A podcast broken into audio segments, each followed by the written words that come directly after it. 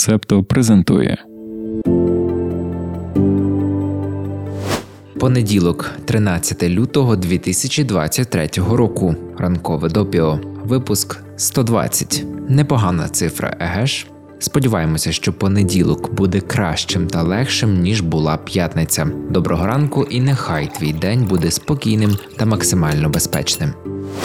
У ніч з неділі на понеділок у США відбувся Супербоул. Фінальна гра сезону в професійному американському футболі. Це вже не просто спортивна подія, це величезний феномен у популярній культурі. Одна з найулюбленіших подій у США, що збирає біля екранів телевізорів мільйони людей.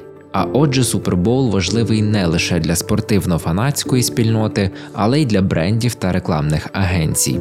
От як запровадили таку подію у 1967 році, почали її транслювати, так бренди відразу придивилися до гарної нагоди прорекламувати себе.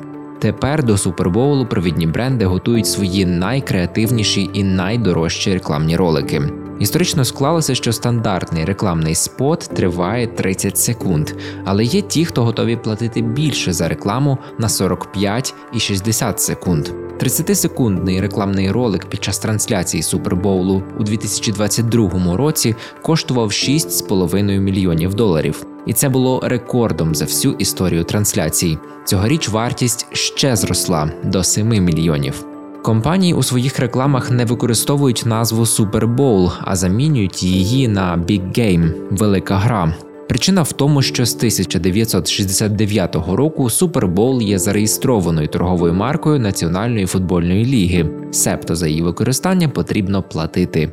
Наразі найдорожчими рекламами, що коли-небудь показували під час супербоулу, були ролики від Amazon і Google у 2020 році. Вони тривали по 90 секунд. Це коштувало кожній з компаній по майже 17 мільйонів доларів. Колосальні цифри. У ніч супербоулу транслюють близько 70 реклам. Є прорахунки, що таким чином генерується близько 500 мільйонів доларів доходу. Ми створювали цей випуск ранкового допіо у суботу, тож цьогорічних реклам ще не бачили. Не знаємо, яка була найдовша та найдорожча. Ми про це напишемо десь в коментарях чи в телеграмі. Наразі ж розповімо про раніше неочевидний для нас аспект рекламної феєрії. Про нього ми прочитали на Bloomberg. Кожна інтернет-реклама потребує нечуваної кількості енергії для показу. До чого це призводить? Правильно, до викидів, і донедавна їх взагалі не вимірювали. Тепер цим займається лондонська компанія GoodLoop. Її директорка Емі Вільямс каже, що покази реклами це не зрубати дерево, тому дуже легко ігнорувати їхній вплив на навколишнє середовище. Компанія пані Вільямс намагається відстежувати та зменшувати викиди парникових газів, до яких причетний сектор онлайн реклами. Частково складність полягає в тому, як працює широкий ринок. Одна історія це дорогі місця на Супербоул, які купуються за декілька місяців до події. У цьому випадку зрозуміло, хто що, скільки і як купує. Але є також цифрові рекламні щити, які зазвичай продаються на автоматичних швидкоплинних аукціонах. У них беруть участь десятки різних веб-компаній. Кожна з них проводить транзакції і запускає незліченну кількість енергоємних комп'ютерних серверів для своїх реклам. А є ще ж мільйони людей, які дивляться рекламу. Виміряти електроенергію, яка використовується усім цим обладнанням, нелегко. Дослідники та дослідниці з Фінляндії підрахували, що показ усієї реклами в інтернеті протягом 2018 року міг спричинити викид від 11,5 до майже 160 мільйонів тонн еквіваленту вуглекислого газу. Верхня межа цього загального припущення більш ніж у 6 разів перевищує оцінені викиди від видобутку біткоїнів того ж року. Як ти розумієш, з різниці між нижньою та верхньою межею дійсно дуже важко підрахувати точний об'єм викидів. GoodLoop розробила програмне забезпечення, яке замість моніторингу історії веб-переглядів вимірює, скільки посередників стоїть за кожною цифровою рекламою. Після цього обчислює потребу в енергії. Компанія вже дослідила вплив реклами під час супербоулу на навколишнє середовище. Минулого року 10 найпопулярніших роликів переглянули в інтернеті приблизно 422 мільйони разів. Це спричинило 422 тонни викидів. Звучить незрозуміло.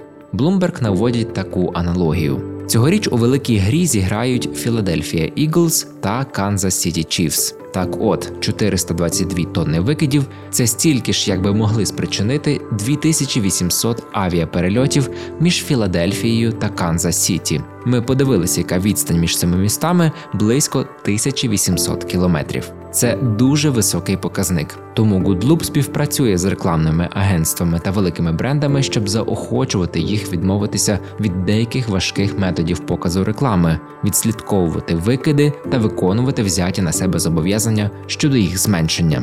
Є ще один стартап Scope 3. Ця компанія розраховує викиди на основі того, скільки зусиль докладено для виробництва та розповсюдження реклами. Гіпотеза Scope 3 полягає в тому, що такі дослідження обмежать марнотратство гравців на ринку цифрової реклами. Всі ці дослідження ще на дуже початковій стадії, як і робота з брендами та рекламними агенціями. Є також момент того, що такі гіганти, як YouTube та Facebook, наразі недоступні для аналізу. Але класно те, що екологічний аспект рекламної індустрії почали вивчати ті, хто хочуть покращувати ситуацію. Повертаючись до супербоулу, то про рекламу більше не будемо, але згадаємо про таку штуку, як halftime show. На багатьох спортивних подіях є виступи артистів та артисток у перерві. Halftime шоу на супербоулі це свого роду кульмінація. Це найкращі зірки, найяскравіше шоу. Цьогоріч на великій грі виступала Ріанна. Ми, коли записували допіо, звісно, ще нічого не бачили, але вже були у перечутті. Понеділок плануємо почати з перегляду її виступу, звісно, якщо держава-терористка не зіпсує нам плани. Якщо все буде більш-менш стабільно, то і тобі дуже рекомендуємо після допіо шукати на Ютубі Halftime Show Super Bowl 2023. Минулого року це був дуже крутий виступ легенд хіп-хопу Dr. Dre, Snoop Dogg, Eminem, Mary J. Blige, Kendrick Lamar та 50 Cent. Дякуємо, що ви з Септо. Підписуйтесь, лайкайте, залишайте зірочки та коментуйте. Ну все, з супербоулом закінчуємо. Як у житті, коли з журбою радість обнялась, так буде і в цьому випуску ранкового допіо. Давай перейдемо до теми землетрусу в Туреччині та Сирії. За економіст пишуть про те, як ця трагічна подія може перевернути політику. Якщо ти слухав чи слухала попередній випуск, то можеш здогадатися, що йдеться про Ердогана. У п'ятницю ми якраз згадували, що після того, як громадськість почала виражати в соцмережах гнів щодо неефективної роботи уряду та президента, в країні майже повністю заблокували доступ до Твіттеру. У ще раніших випусках допіо ми розповідали, що скоро в Туреччині мають відбутися президентські вибори, і вони не будуть для Ердогана легкою забавою. Економічні складнощі, нечуваний рівень інфляції, а тепер ще й землетрус. Виборці запитують, чому після землетрусу 1999 року Ердоган та його колеги не зробили більше, аби підготуватися до нової катастрофи. Пам'ятаєш, ми якраз у п'ятницю згадували, що землетруси передбачити неможливо, але що сейсмологія визначає, то це те, що якщо в якійсь місцевості вже був землетрус, варто знову на нього чекати. У 1999 році стався ізміцький землетрус. Ми про нього не знали, тому як це любимо робити, сходили у Вікіпедію. Все відбулося поблизу турецького міста Ізміт. Це за 90 кілометрів на південь від Стамбула. Землетрус почався близько 3 години ранку, і за 45 секунд після головного поштовху сталося 150 автершоків. Автершоки це підземні поштовхи, які слідують за землетрусом і генетично з ним пов'язані. Осередок землетрусу розташовувався на глибині 17 кілометрів, а його магнітуда склала 7,6 балів за шкалою Ріхтера. Сейсмічні коливання відчувалися на відстані до 450 кілометрів від епіцентру на території з населенням близько 18 мільйонів людей. У результаті землетрусу в Мармуровому морі виникло цунамі. Висота хвилі сягала 3 метрів. За офіційними даними, 17 тисяч 217 людей загинули, 43 тисячі 959 дістали поранення. Є ще неофіційні дані, які говорять про 40 тисяч загиблих. Близько 600 тисяч людей залишилися без даху над головою. Збиток, нанесений землетрусом, за першими оцінками перевищив 25 мільярдів доларів. Пізніше ця сума була збільшена ще на 5-7 мільярдів. І ось коли громадськість Туреччини почала ставити запитання, а чому держава не готувалася до можливого повторення того, що відбулося в 99-му, то влада вирішила, що краще не відповідати, а закривати невдоволені роти. Окрім блокування Твіттеру, Державна прокуратура вже розпочала розслідування проти двох журналістів за критику влади. За економіст пишуть, що ситуація складається дуже іронічно. Реджеп Таїп Ердоган прийшов до влади після виборів 2002 року. Його партія Справедливість і розвиток тоді розгромила давні політичні еліти, які неефективно керували Туреччиною з моменту відновлення демократії у 1983 році. Тодішній уряд дуже слабко відповів на ізміцький землетрус. Попередники Ердогана виявилися безпорадними, щоб щось зробити з фінансовою кризою, яку спричинила катастрофа 99-го. Тож утвердилася суспільна думка, що потрібне очищення влади. Ердоган скористався такими настроями. Його партія здобула дві третини місць у парламенті. Тепер політик сам зіштовхується з подібною конфігурацією обставин. Економічна криза помножена на гуманітарну.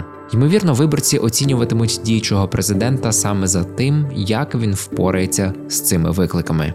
За даними уряду, близько 6 тисяч будівель завалилися внаслідок нещодавнього землетрусу. Цілком ймовірно можуть з'явитися докази, що поради сейсмологів ігнорувалися, а на будівельні норми ніхто не зважав, оскільки корумпованим чи некомпетентним керівникам і керівницям важливими були дещо інші речі.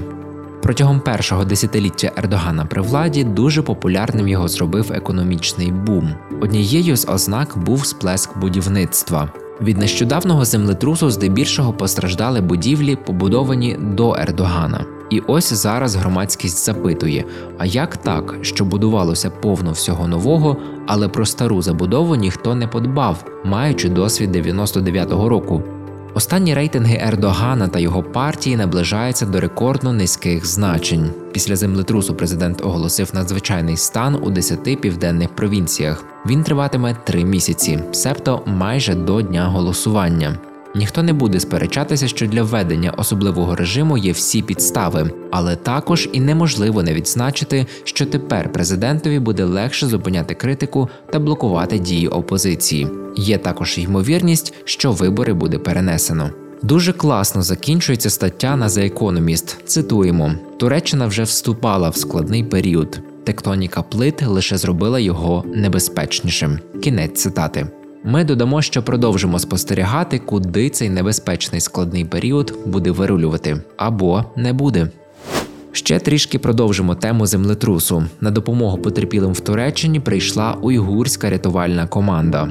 Таким чином, пригноблений китайськими комуністами народ демонструє, що уйгури та уйгурки піклуються одне про одного, а геноцид не зламав їхній дух. Багато уйгурів, які втікали від репресій у Китаї, оселилися в Туреччині.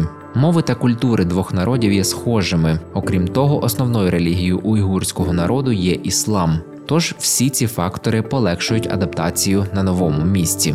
Головною метою рятувальної команди з 30 осіб була допомога уйгурам та уйгуркам, які проживають у Туреччині та постраждали від стихії. Волонтери та волонтерки добу їхали зі Стамбула. На місці трагедії вони роздавали їжу, воду, ковдри, перевозили дітей у безпечні райони. Фонд Всесвітнього уйгурського конгресу, що базується в Стамбулі, закликав здавати кров для надання допомоги. А голова фонду Абдул-Решід Абдул-Хамід сам став донором у центрі крові червоного півмісяця, щоб заохотити інших уйгурів та уйгурок.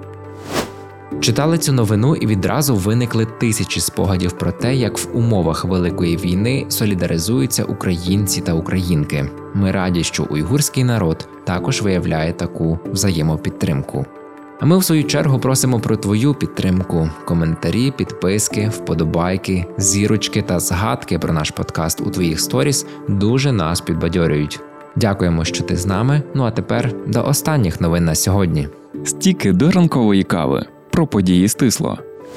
Власника магазину Штор в Барселоні оштрафували на 7501 євро за оголошення про роботу, де було зазначено, що потрібна жінка старше 40 років. Хав'єр Маркос шукав людину, яка зможе замінити його єдину працівницю, що готується виходити на пенсію. Він хотів взяти на роботу людину із подібним профілем. Інспекція праці оцінила таку вакансію як дискримінаційну за віком та статтю. В Іспанії дискримінація за ознакою статі дозволена лише тоді, коли цього вимагає характер праці.